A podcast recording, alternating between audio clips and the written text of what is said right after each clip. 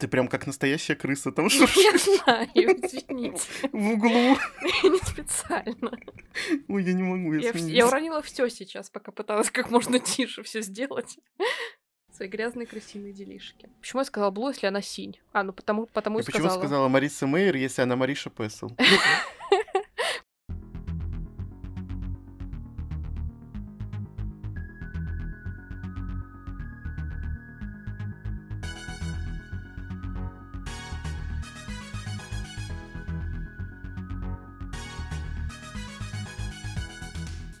Всем привет! Привет. С вами книжный подкаст Reds and Heads. И мы его ведущие Игорь и Маша. Седьмой сезон нашего подкаста. Мы решили начать с такого легкого, непринужденного выпуска и рассказать о том, что мы читаем сейчас. Точнее, что мы читали и что мы будем, возможно, читать. Кто-нибудь из нас тоже расскажет. В общем, торжественно открываем новый сезон. Я надеюсь, он получится очень интересным, разнообразным и все такое. Да, как-то седьмой сезон начался спонтанно, и даже в такую цифру не верится. Я буду говорить это каждый Мгм. новый сезон подкаста, потому что действительно у меня все еще перед глазами то воспоминание, когда мы с Игорем только уселись записывать самый первый наш вступительный выпуск, и насколько это контрастное ощущение по сравнению с тем, что происходит сейчас, небо и земля просто. Мгм. И поэтому, ну, чтобы и нам как-то плавно и легко, спокойно войти в новый режим снова, и чтобы вам тоже начать новый сезон с нами с чего-то попроще, мы решили записать вот действительно такой легкий, больше, наверное, разговорный какой-то выпуск, в котором мы поделимся впечатлениями от того, что читаем сейчас. Если честно, у меня немножко такое бессистемное чтение, то есть если обычно я старалась там подбирать под сезон, под атмосферу, под что-то такое, то сейчас этого совершенно нет. Книги берутся Мгм. непонятно по какому наитию, и, возможно, из-за этого получится немножко интереснее, но в то же время а, как будто книги вас удивят, которые сейчас присутствуют, мне так кажется. Я бы хотел начать с чего-то такого более-менее хорошего, потому что есть книги на тяжелые темы, есть книги, которые мне не понравились, и я сегодня про них расскажу. Совсем недавно я решил прочесть э, книгу, которая называется «Мятежная королева», автор Линет Нонни, потому что выходит вторая часть, точнее, она уже вышла, она уже у меня есть, и мне нужно было понять, мне нужно покупать вторую книгу или нет. В общем, это получилось очень интересное и для меня лично увлекательное чтение, и это фэнтези, где главная героиня является лекарем в тюрьме.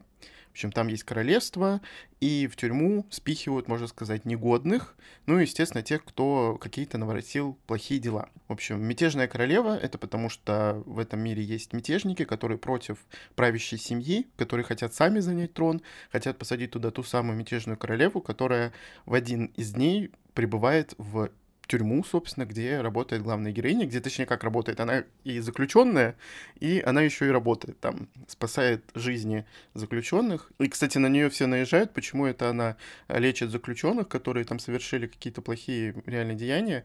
А она такая говорит, ну потому что они как бы мои клиенты, можно сказать, я их лечу, что мне еще делать, это моя обязанность. В общем, книга получилась интересная, она меня удивила, она легко читалась, у меня сейчас очень плохо все с чтением, меня можно не увлечь, меня можно увлечь, и увлекла как раз-таки эта книжка.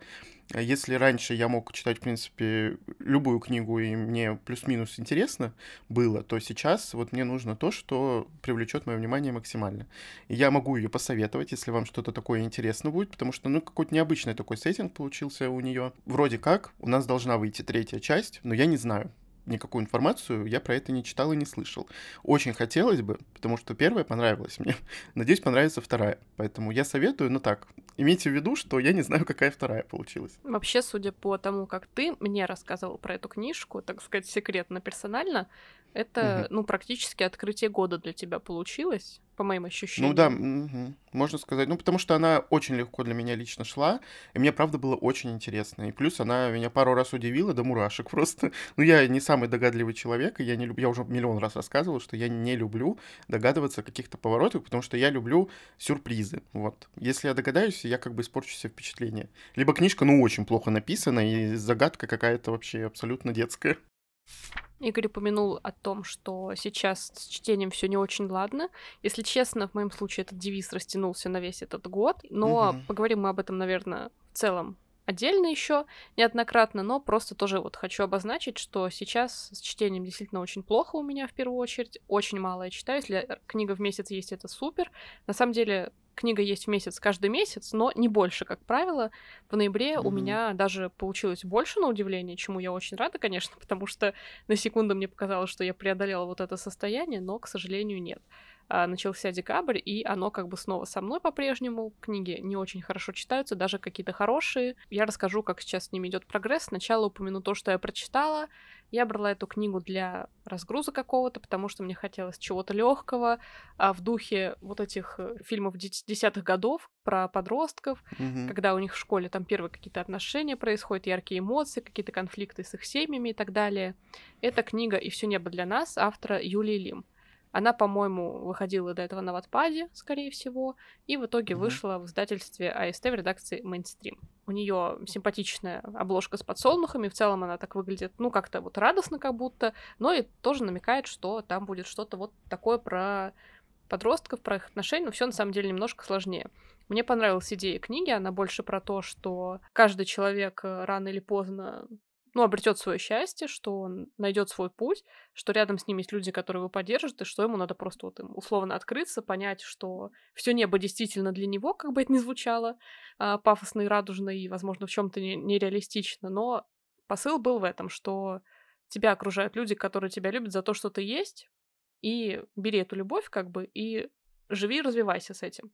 Мне не очень понравилась реализация, и в целом а, рамки истории, в которой автор заключила вот эту мысль. Это про главную героиню, которую зовут Вера. Ей, по-моему, то ли 16, то ли 17 лет, и у нее умирает мама в больнице от какой-то там сложной болезни, и Вера остается одна с младшей сестрой, которой то ли 6, то ли 7 лет, то ли 10, я, если честно, плохо помню, но, в общем, она еще ходит в начальную школу, это не очень важно. Я думаю, и сестра у нее избалованный такой ребенок, потому что мать э, часто болела и часто просила, чтобы Вера сама за ней следила, поэтому, условно, роль матери для Веры не что-то новое. Главная героиня, помимо того, что переживает эту трагедию, она вынуждена переживать переезд и жизнь в новой семье. Ее забирает дядя, которого она никогда не знала. И она начинает жить с ним, получается, в каком-то поселке, где встречает парня, который помогает ей как-то раскрыться.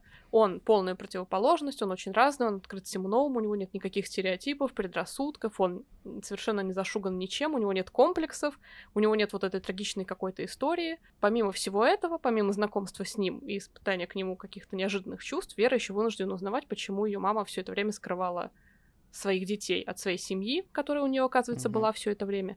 То есть там и личная какая-то трагедия, и загадочная семейная история, и принятие подростком себя, и вот эти все отношения. Звучит, на самом деле, насыщенно. И мне mm-hmm. в, в этом плане нравится, что автор столько всего собрала в одну историю, но я не очень уверена, что получилось прям все раскрыть, как э, оно того, возможно, стоило, как оно напрашивалось, потому что Главная героиня не могу сказать, что вызывает симпатии, потому что у нее какая-то биполярочка, если быть честными. А, то она ненавидит свою сестру, то она ее очень любит, то она сожалеет о том, что все так случилось, то она винит во всем мать, то она благословляет мать за то, что та у нее была. Ну, то есть как-то очень странно. С одной стороны, я пыталась все время держать в голове, что она подросток, а что для подростков вот такие скачки настроения, возможно, нормальные, но как-то это вот не совсем натурально выглядело, если честно. Были mm-hmm. еще такие моменты, когда ну, вот автор будто, ну не то что переобувалась, но спешно меняла свое мнение, свой взгляд на какой-то вопрос, либо взгляд героини на вопросы разные. Из-за этого казалось, что, ну, сначала нам показывают, что резко все плохо, потом резко все хорошо, и не особо так-то с аргументами, если честно. Вот в этом плане для mm-hmm. меня стала проблема, то есть мне понравилась идея и понравился посыл, что тут не просто про какую-то школьную условную любовь, тут про в целом путь к себе, условно. Я такое всегда очень люблю, мне самой интересно такое писать, и мне очень нравится книга, к которой я регулярно возвращаюсь, это «Я уезжаю» Даны Шварц, потому что она не столько про путешествие, да, мы будем 10 раз упоминать ее в подкасте, точнее, я буду еще 10 раз упоминать, а Игорь поддержит, потому что он просто тоже ее читал. Да. Что она не столько про путешествие, сколько она про, ну, действительно, какое-то принятие подростка своего будущего, своего места в жизни, про вот это все осознание, про свой путь. Мне это всегда mm-hmm. очень интересно, потому что у всех это происходит индивидуально, по-разному. Интересно, как очередной герой это проживет. Здесь я не могу сказать, что меня все это сильно очень убедило. Как-то скорее даже вот наоборот, но почитать в любом случае было приятно, потому что оно читалось быстро. Было много моментов, когда я закатывала глаза, вырезала какие-то фрагменты, кидала их Игорю, и мы вместе закатывали глаза. Но, блин, такая книга, такая, наверное, у нее целевая аудитория, такой должен быть жанр, что тот, кто чуть постарше, чем 15-16 лет, все равно закатит глаза. Возможно, так, не знаю. Поэтому мне не очень понравилось, но я рада, что авторы затрагивают вот такие вопросы и пытаются написать про, про что-то вот со смыслом, про что-то, что поможет э, читателю какому-то узнать в этом себя и, ну, наверное, настроиться на какой-то более положительный лад. Мне кажется, такие книги все равно нужны. Ну, еще плюс вот этой книги, это то, что Маша ее очень быстро прочитала. Да. Для своей скорости сейчас это было просто молниеносно. Это правда. Если вы слушали наш выпуск предыдущий, который был между сезонами, так скажем, то вы знаете, что Popcorn Books прислали нам книги. Нам с Машей по экземпляру а, мионного нейтрина. Мы там рассказали, то есть это тоже относится к читаем сейчас, mm-hmm. прочитали совсем недавно. То если Маша взяла одну книжку, то я взял три. Мионные нейтрины еще две. Об одной из них я хочу сейчас рассказать. Это как раз-таки та книга, которая затрагивает не очень простые темы, может быть, даже в тему к Машиной книжке. Это «Земляноиды» Саяки Мураты. А, у нее выходила до этого книга, которая называется «Человек комбини». Ее читала Маша как раз-таки. Я ее не читал. Там совсем книжка крошка. Это тоже крошка, на самом деле. Там 270 страниц, но это, наверное, стиль японцев. А, вообще, азиатские авторы, они часто пишут очень так это сжато, концентрировано, и книги у них маленькие, то есть вот те книги, там, допустим, на 150 страниц, которые у нас, это рассказ, то у них это целый роман, в котором заложено очень много, на самом деле, всего. И я бы хотел сказать, что эта книга очень сильно похожа на творчество Харуки Мураками, только земляноиды немного, наверное, содержат больше наркомании, что ли. Ну, наркомания имеется в виду не в принятии запрещенных веществ, а в плане э, непонятного происходящего. Э, какой-то тут есть э, магический реализм, э, какой-то бред, например, допустим, в конце, чему я даже не удивился, потому что мне, в принципе, нравится стиль японцев. То есть, если я все это скажу, и это относится не к японцам, не к их литературе, то мне это, скорее всего, не понравится. Но они как-то пишут так, что мне это интересно читать. В общем, здесь книга рассказывает о главной героине, которую зовут Нацуки, и вот как я, Маша, записывал голосовое, я сказал, что главная героиня изгой в своей собственной семье, а, у нее есть сестра, так вот сестру любят родители больше, чем Нацуки. Нацуки изгой, потому что на нее все время все выливают, все эмоции имеется в виду свои какие-то негативные. Она даже сравнила себя с мусорным ведром. То есть вы представляете, какое у нее отношение вообще в семье к ней. Что сестра, что родители. Ну, сестра, естественно, она, она младше, она смотрит на родителей, как они себя ведут с дочерью, и также как бы поступает со своей сестрой. То есть э, какие-то у нее плохие эмоции, она ее будет там гнобить, как-то обзывать. А, они постоянно будут ее шпынять. И перед соседями, допустим, они будут ее как-то унижать. Вот она там бестолковая, плохо учится или хорошо учится, но непонятно, какое у нее будет будущее. Ну, в общем, очень сложные отношения. На самом деле, это очень триггерно читать. Автор очень ярко это описывает описывает, и главная героиня это все переживает с помощью вот как раз-таки того самого бреда. А, она придумывает, что она инопланетянка с другой планеты, и единственный связующий элемент — это ее какие-то штучки волшебные, какие-то там палочки э, со звездочкой, там ручки, косметичка там ее, это все что-то такое волшебное и инопланетное. И у нее есть мягкая игрушка, ежик, которого зовут Пьют, он как раз-таки очень мило расположен на обложке, и это такой связующий элемент с ее придуманной вот той планетой. Потому что она считает себя не такой, как все, и, в принципе, когда она вырастает, э, уже пережив насилие, и физическое, и моральное в виде вот этого семейного отношения, и дружеских отношений, она все еще считает себя не такой, как все, и все люди вокруг — это жертвы фабрики. А фабрика — это, собственно, мы все люди. То, что все мысли у фабрикантов, так скажем, о том, как продолжить свой род, и все, больше ничего не надо. Все к ней обращаются и спрашивают, когда она там родит. Она говорит, что я рожать не хочу, Потом она устает это говорить и уже просто так на них смотрит косо. типа, вы зачем мне вообще это говорите? Я уже устала это слушать. В общем, очень необычная книга, которая заканчивается стандартным, наверное, э, бредом для японцев, но при этом содержит много интересных мыслей и взглядов со стороны. Очень жалко главную героиню, но что поделать? Вот она проходит такой путь, какой проходит я могу ее действительно посоветовать тем, кто либо хочет познакомиться с японскими авторами и увидеть концентрацию просто вот этого всего, э, что они пишут, но, наверное, гиперболизировано по большей части, э, потому что я все-таки не видел ничего подобного. Но вот если вы прочитаете ее, то вы поймете, как э, пишут японцы. Вот мы с Машей недавно читали еще Харуки Мураками, как раз-таки одну из его книг. Там тоже непонятная какая-то концовка, там вообще непонятно непонятно какой период берется, что происходит, зачем это, да это и не нужно понимать. Главное находиться вот в процессе этого чтения и, так скажем, переваривания происходящего, как мы его собственно, понимаем. Возвращаясь к триггерам, которые ты упомянул, что было тяжело читать земляноидов, а, вернусь все-таки угу. чуть-чуть назад опять к Юлии Лим и все небо для нас. Я хочу сказать, что мне тоже было тяжело читать как раз именно поэтому, возможно.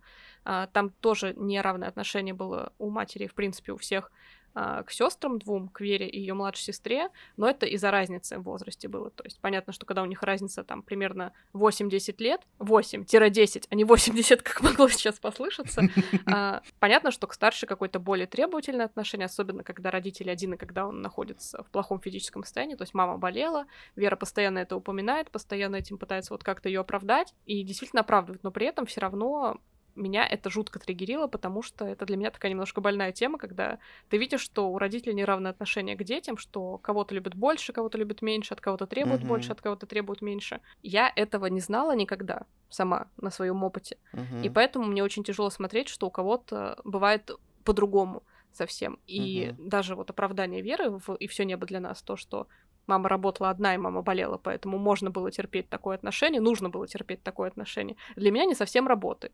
Я считаю, любовь у людей к другим людям должна быть какой-то вот безусловной в чем-то. Она не должна подстраиваться mm-hmm. под их графики, под их физическое состояние, вот это все. Поэтому просто хочется вот здесь это упомянуть, чтобы, ну, как-то пожурить, что ли, то, что вот в нашем людском мире до сих пор такое продолжается. А, дети mm-hmm. должны как бы заводиться осознанно и любиться осознанно, мне кажется. Да. И возвращаясь уже к Саяка Мурате, я читала действительно «Человека комбини», это было ну, такое уже приличное время назад. А, книга маленькая, она легко читается, и я заметила, что автора, вот, ну, судя по этим двум книгам, есть какой-то интерес к тому, как асоциальные люди условно показаны в книгах, показаны в мире, видимо, это ну, какая-то важная тема для угу. автора, либо просто ей интересно ее раскрывать что в земляноидах, я так понимаю, а, главная героиня была, ну, очень не похожа на всех остальных в чем-то, и, возможно, да. ее даже воспитали так, что она стала в итоге такой непохожей. А в человеке комбине mm. главная героиня родилась, что называется, вот асоциальной такой, ей абсолютно как-то все равно на людей, она не чувствует эмпатии ни к чему, ни к кому, ни к животным, ни к людям, ничего такого у нее нет, совершенно это не вызывает у нее чувств и у нее нет э, амбиций что-либо делать, она просто нашла то, что ей нравится, работать в магазине комбине, это такие маленькие а супермаркеты, которые открыты 24 часа в сутки, 7 дней в неделю, в них в любой момент вы можете зайти в Японии и купить вообще абсолютно все, от готовой еды до там сигарет, журналов и прочего. То есть там есть абсолютно все. Это крошечные mm-hmm. супермаркеты, которые есть абсолютно везде, на каждой там улице. И это очень как бы вот выручает их с их ритмом жизни. И главная героиня работает там кассиром уже больше 15 лет. И, понятно, у нее нет никакого а, служебного карьерного роста, нет никакого продвижения по этой службе, и она и не хочет, потому что ей нравится быть вот этим роботом, который выполняет вот эту функцию кассира, который знает, в какой день привозят продукты, куда что положить, что должно быть там свежее, что испорчено и так далее. То есть она mm-hmm. нашла свое место в мире, и ей окей. То есть она такая рабочая пчелка условно. Но всех вокруг это безумно как-то вот беспокоит, потому что а, у всех есть семья уже к тому моменту, у всех есть личные отношения какие-то, у всех есть перспективная работа, путешествия и так далее, а главной героине не интересно абсолютно ничего из этого. Она готова работать mm-hmm. весь день и всю ночь, и все, больше ничего не нужно. Она даже ест только для того, чтобы у нее, ну, было оптимальное какое-то количество калорий, чтобы хорошо работать, чтобы там были все вещества какие-то полезные, чтобы у нее не уставал мозг и так далее. То есть немножко вот такое странное отношение ко всему, а, что, в принципе, тоже имеет место как бы быть, но окружающих это беспокоит, что для меня немножко удивительно, потому что, на мой взгляд, вот вся культура Азии, все жители Азии, они, у них подход отличается от нашего какого-то более западного, что важно не человек, mm-hmm. а общество. То есть ты сам не важен, важно твое место в обществе. И по сути, вот человек комбини как бы эту идею восполняет. Возможно, сейчас у них там как-то все по-другому, я не знаю, если честно. И uh-huh.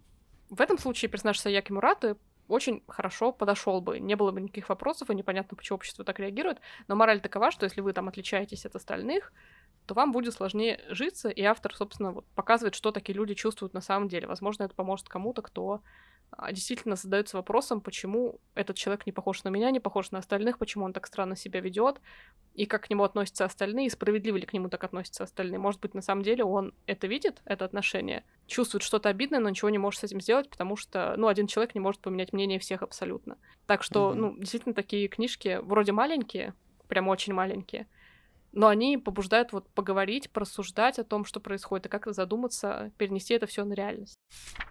Сейчас я буду гореть, потому что я сейчас буду рассказывать про книжку, которая мне не понравилась совершенно, точнее, она не вызвала у меня э, вообще никаких эмоций. Это «Скипетр света» Мара Вульф. Нифига себе никаких я эмоций Мара... она у него не вызвала, ага. Ну, я имею в виду то, что она меня настолько эм, как бы оставила пустым, можно сказать, что я злюсь из-за этого. Вот. Ну, эмоций никаких не вызвала в плане ну как это сказать? Я не знаю, как это сказать. Короче, все, сейчас буду рассказывать, и вы, возможно, поймете, что я имею в виду. Я с Марой Вуль знаком по серии Сестры ведьмы, по-моему, там сестра звезд, сестра Луны, сестра что-то там еще ночи, я не помню уже точно, как называются эти книги. Мне очень понравилась эта трилогия, потому что она была про ведьм, но я уже там заметил, что автор иногда очень сильно графоманит. У нее большие довольно книги, и причем они практически все по объему одинаковые.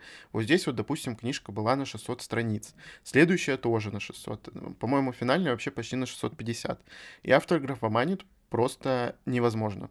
И если кому-то это интересно, допустим, читать, то они не заметят этот объем. Мне было неинтересно совершенно. И проблема была в том, что это очень сильно похоже на город полумесяца Сары Мас. Это какая-то смесь первой книги и второй. Вот если первая города полумесяца мне понравилась книжка, ну, относительно, то вторая — это был просто полный кошмар. так вот, э, эта книга «Скипетр света» похожа больше на вторую часть. Что здесь происходит? Здесь автор намешала просто все, что она могла намешать, значит, и египетскую мифологию, и греческую, древнегреческую, и римскую. Э, есть главная героиня, которая является таким искателем каких-нибудь редкостей, произведений искусств, которые либо были утеряны, либо что-то с ними случилось, и к ней вот обращаются и заказывают, можно сказать, у нее поиски. Она работает вместе со своим братом, но какое-то время он уже болеет неизлечимой болезнью и, по сути, скоро, совсем скоро должен покинуть этот мир. Действие происходит в нашем мире, это городской фэнтези. И однажды она встречает не поверите, просто она встречает ангела с э, белыми волосами. Это, знаете, почти полная противоположность Ханту из э, города полумесяца.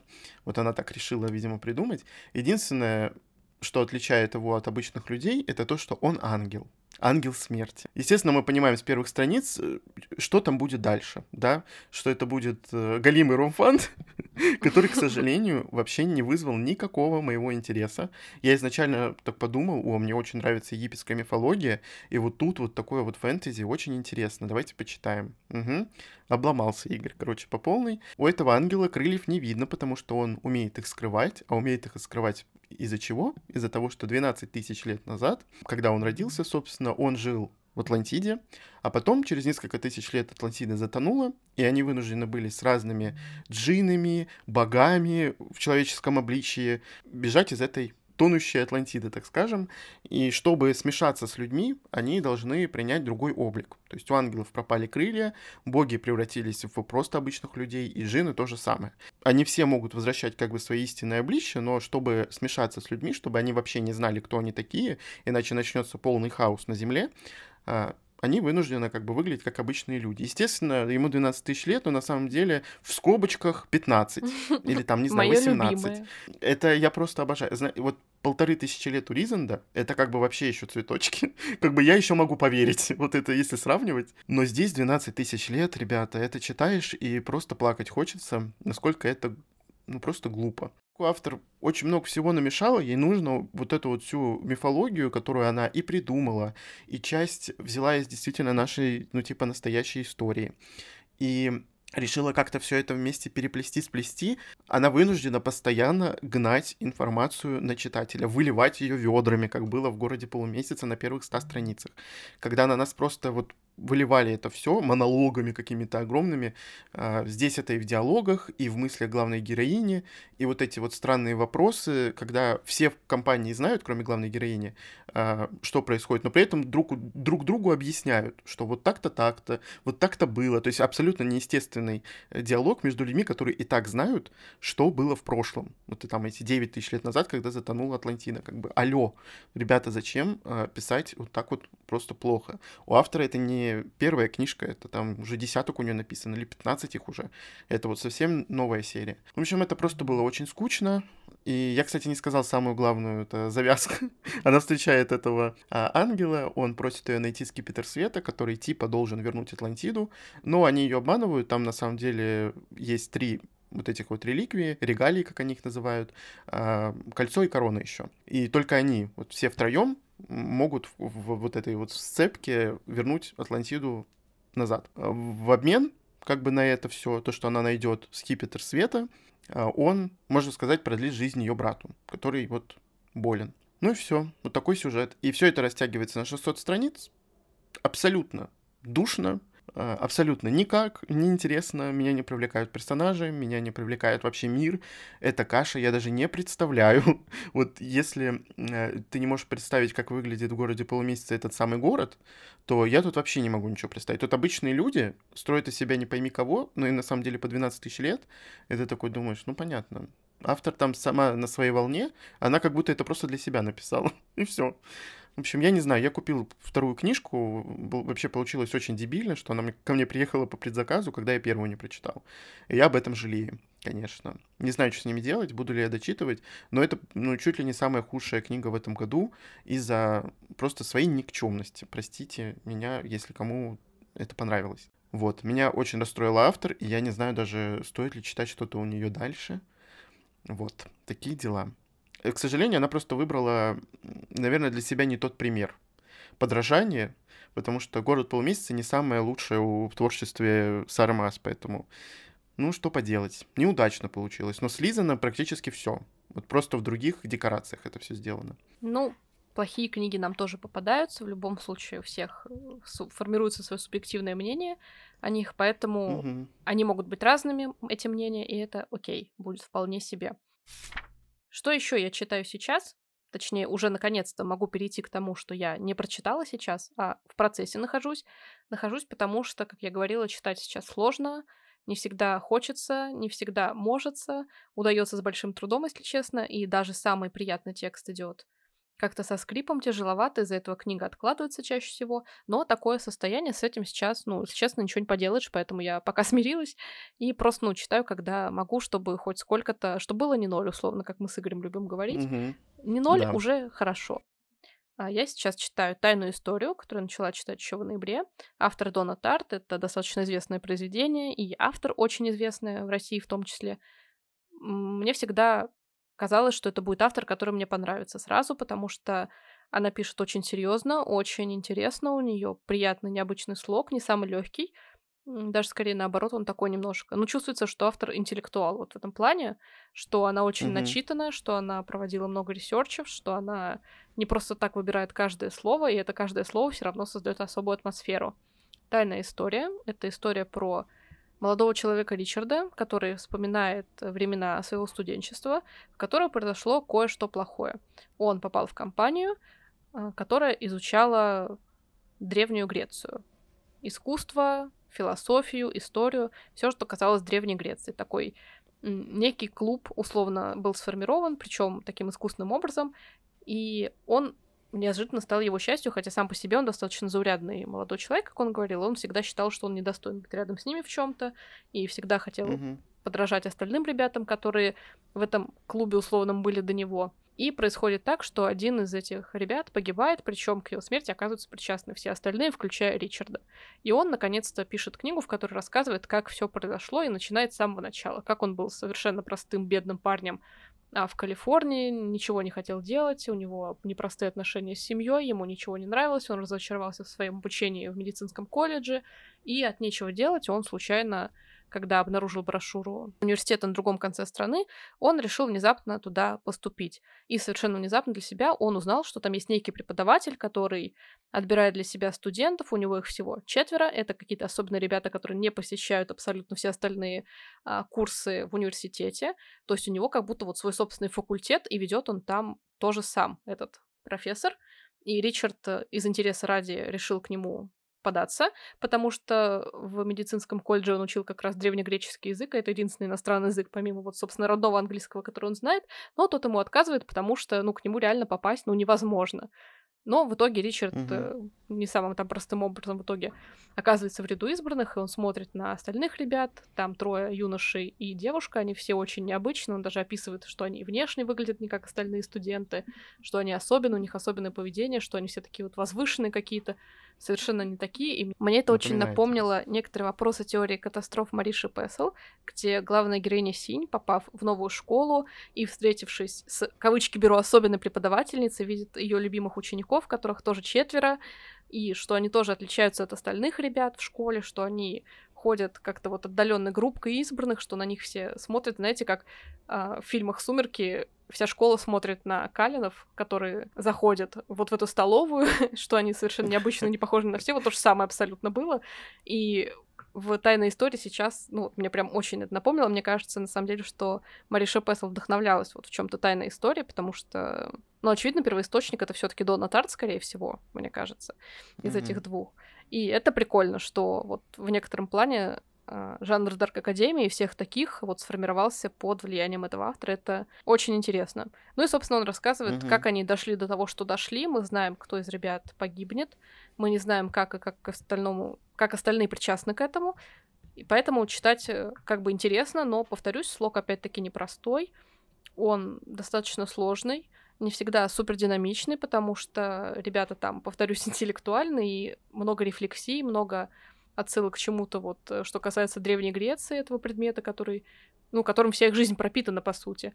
И это очень аутентично, на самом деле, потому что, ну, ты понимаешь, что иначе эта книга не могла бы быть написана, потому что автор рассказывает про непростых студентов, у которых э, свои своеобразные интересы, не похожи на то, что, например, интересно вот э, нам с вами современным сейчас. И это прикольное ощущение, но качество и быстрота моего чтения от этого, конечно, страдают все равно. Поэтому я взяла вторую книгу на разбавление. Она мне совершенно не помогает, но я расскажу вам об этом чуть-чуть позднее, уже передам микрофон Игорю, скажем так. Да, удивительно, что очень много книг выросло именно на тайной истории.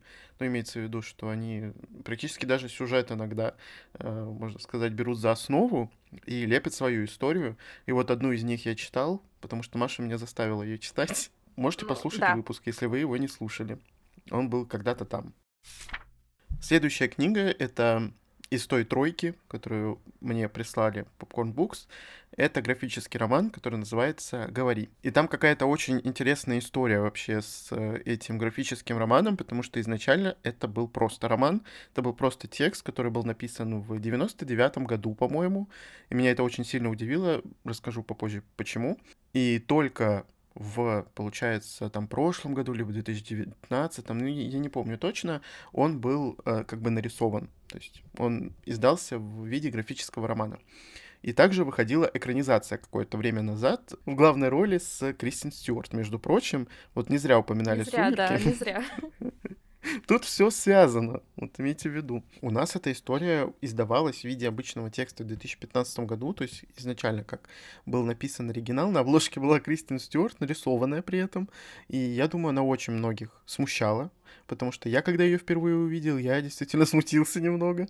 Я еще не знал, что была экранизация с ней в главной роли. И какое-то время назад на языке оригинала также вышла графическая его версия, и Popcorn Books решили его издать. И сюжет действительно очень триггерный, потому что рассказывает о главной героине, которая пережила насилие, и пережила она его в довольно раннем возрасте.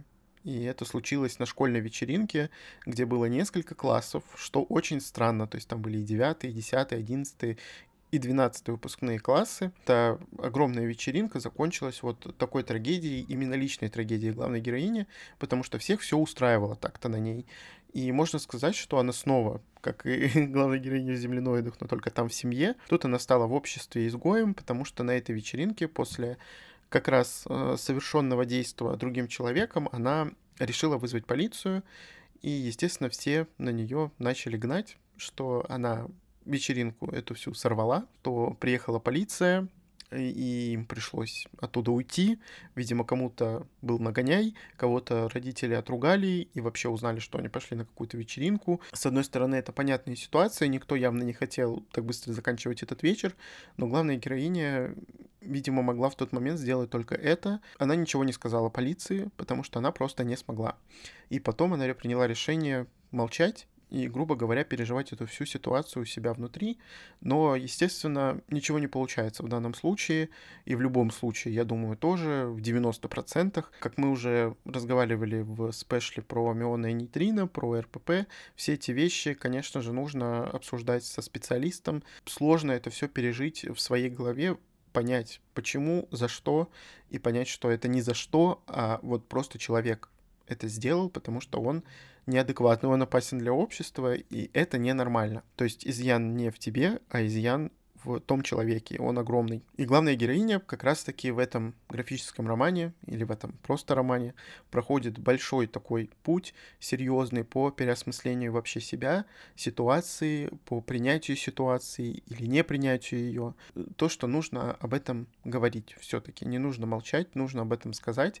И, конечно, то, как это все происходит, то, как это все раскрывается, то, как это описано, нарисовано, это очень чувственно. Мне понравилось, я прям э, проникся этой историей. Мне было и жалко главную героиню, и потом я был горд за нее, что она приняла такое решение. Можно сказать, что в этом названии есть определенный спойлер. Э, говори. Э, это главный посыл этой истории, и я очень удивлен, действительно, что она была похожа вот сейчас то есть, если бы, допустим, я не знал о том, что эта история вышла в 99 году, что она похожа на любой сериал, который выпускается вот в данный момент э, про подростков. Там в любом случае обсуждается какое-либо насилие, и там практически покадрово можно сказать, изображены сцены в этих сериалах.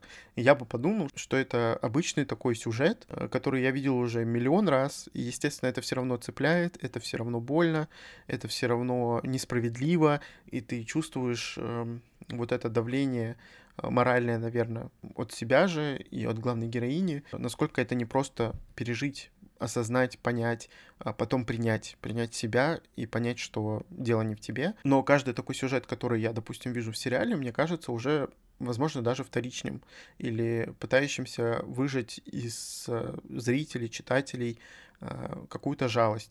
Но на самом деле, я думаю, это все показано в первую очередь для того, чтобы поддержать людей, которые с этим всем столкнулись. Так вот, я был удивлен, что книга, написанная больше 20 лет назад на самом деле является актуальной до сих пор и для американского общества в том числе. Собственно, чем я разбавляю Дону Тарс, чтобы у меня хоть как-то чтение шло, но спойлер, эксперимент не удался, потому что, казалось бы, книга, которую я взяла это сделать, должна была быть легкой, интересной, она должна была идти в лед, вот условно, как и все небо для нас, но этого пока не произошло. Сейчас расскажу, почему. Я взяла после прочтения «Мионного нейтрина», книгу, которую, ну, давно я на нее смотрела, на самом деле, но все не решалась купить, потому что я знала, что, во-первых, мне не очень нравится качество издателя, как он работает с книгами, скажу вам по секрету. Mm-hmm. Во-вторых, э, потому что я читала ознакомительные фрагменты, я знала, что там, ну, типа, будет не очень все, но мне очень интересна идея, тема книги, и мне хотелось узнать, как автор ее раскроет, поэтому я в итоге решила все-таки взять, когда она практически там кончилась в магазине, в котором я смотрела. Книга называется «Мясная лавка». Автор Джунс Доусон. Книга начинается с того, что главная героиня садится перед камерой, чтобы снять фильм про то, как же на самом деле было все в ее жизни. А как было, она стала моделью. А, всемирно известная, я так понимаю, и после чего произошла какая-то там неприятная история, которая либо как-то ее опорочила, либо показала ее не с той стороны, либо я не знаю, что уж там случилось, но факт в том, что она решает наконец рассказать правду, и правду она тоже начинает рассказывать очень издалека, с того момента, как ее в парке аттракционов вместе с подругой поймал скаут модельного агентства и сказал, что она идеальная, она безумно им подходит, он очень хотел бы, чтобы она пришла к ним в престижное невероятное модельное агентство работать. Оно действительно какое-то очень известное в Англии.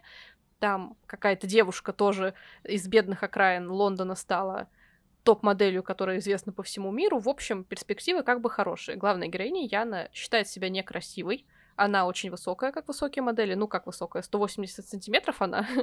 А, я знаю, что девушки бывают mm-hmm. сейчас и выше, и те, кто выше, могут там посмеяться условно над этим, но факт остается фактом, ее в школе дразнят из того, что она очень худая, очень тощая, нескладная какая-то, из того, что она высокая, и из-за этого она как бы тоже не считает себя красивой, тоже прячется за вот какой-то одеждой, которая скрывала бы ее э, фигуру, но при всем при этом у нее есть друзья, то есть социализация там все хорошо, и она решает, ну, принять, э, собственно, предложение и попробовать себя в качестве модели, потому что скоро обучение в колледже тоже, за которое надо будет платить И чем раньше она начнет работать, особенно хорошо работать и хорошо зарабатывать, тем лучше.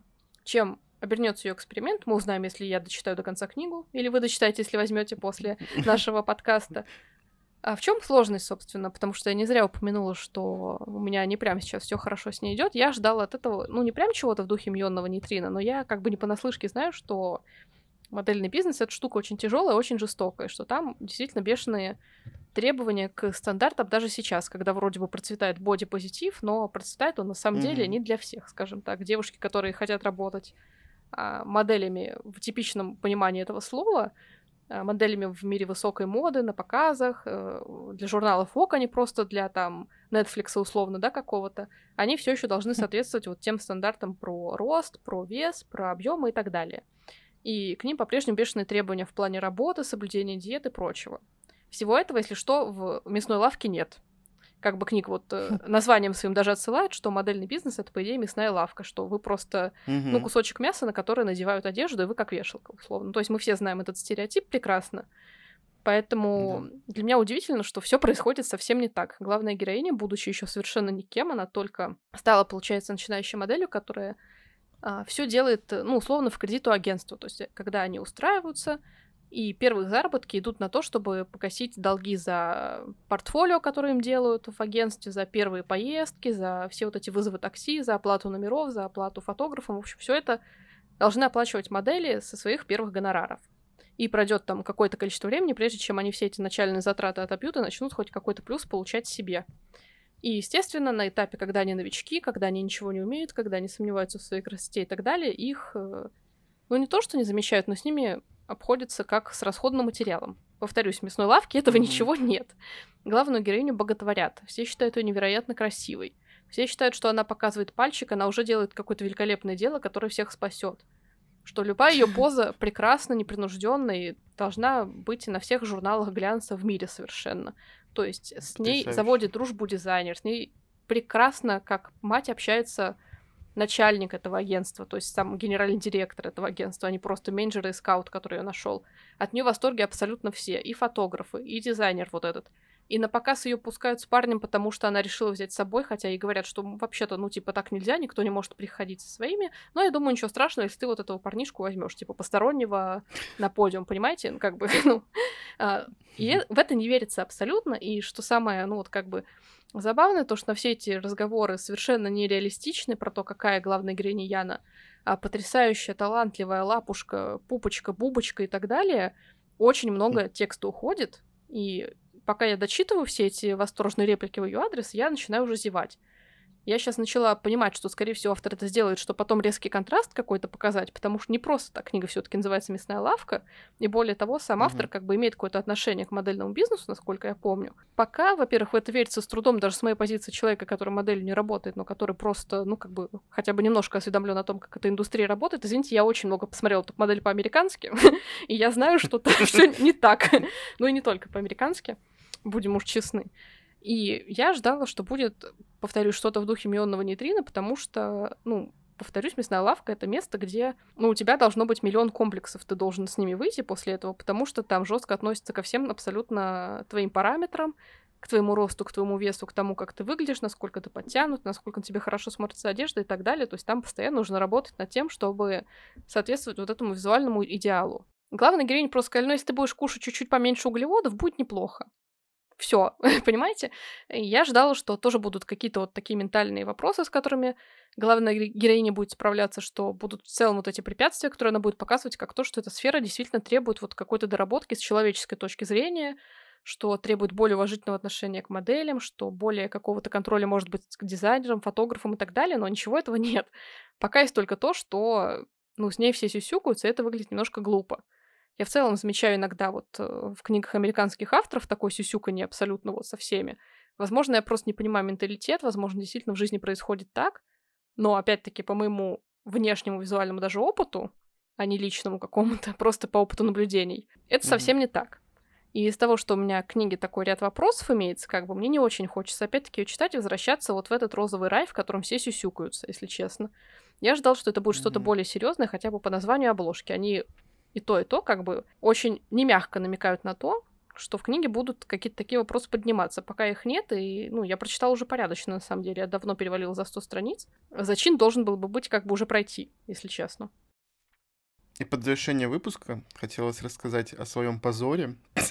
ну ладно, я, наверное, не считаю это позором. Мы шли к этому Об этом знают выпуск. уже, да, об этом знают уже в нашем телеграм-канале, поэтому если вы хотите знать какую-то какую эксклюзивную информацию, то идите туда, к нам.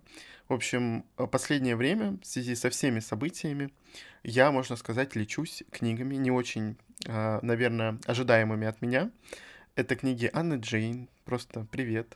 Случилось это все очень спонтанно и случайно. Я в январе читал одну из ее книг и сказал, что я больше читать ее никогда не буду. Но, как говорится, не зарекайся.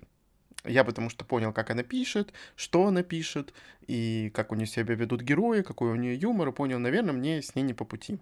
Но тут случается все, что случается, и я как-то нарываюсь на одну книжку, потом на другую, а потом передо мной сейчас стоит вот целая стопка просто ее книг, и я даже не буду себя никак оправдывать. В общем, в последнее время я читаю цикл из четырех книг состоящий музыкальный приворот. Мне очень нравится музыкальная тема какая-то, связанная с шоу-бизнесом, и тут как раз-таки а, все это есть. Это, конечно, такие очень смешные книги, а, абсурдные местами, потому что случаются какие-то вообще непонятные вещи, которые в жизни, наверное, произойти не могут. Я прям с ними реально отдыхаю, смеюсь. А, единственное, что не плачу, потому что там ничего такого нету, никакой драмы там нету. Но это все так э, миленько и смешно, как я уже сказал. Но единственное, третья книжка из этого цикла меня очень расстроила. Я вот Маше говорил, уже рассказывал. Она меня расстроила тем, что за 600 страниц в ней не произошло ничего. За 600 страниц в ней не было никакого сюжета. Вот хочется кинуть камень в огород и спросить у автора, зачем она эту книжку написала. В общем, мне кажется, что она меня ввела в какое-то состояние не читуна, хотя должна сделать была абсолютно другую функцию, по моим ощущениям. Но вот получилось, как получилось. Четвертую, естественно, я буду дочитывать, и тут у меня стоит еще куча всего. Вот, так что знаете, что вот я один раз в месяц вот с такой книжкой провожу время. Это очень нужная информация, потому что явно, наверное, в итогах года вы об этом авторе еще от меня услышите. Как всегда, наши вроде бы легкие и не очень большие по объему чтения умудряются стать самым большим подкастом по минутам за сезон традиционно. Хотя, да. я думаю, в этот раз все равно будет не предел, потому что мы готовим кое-что еще интересное. Надеемся, что вам было интересно послушать, как мы провели этот небольшой период отпуска между сезонами, который у нас традиционно случается. Ну и, конечно, что удалось вас немножко заинтриговать и настроить на будущие выпуски, которые продолжат выходить каждую среду на всех доступных подкаст-платформах. Всем пока. Пока.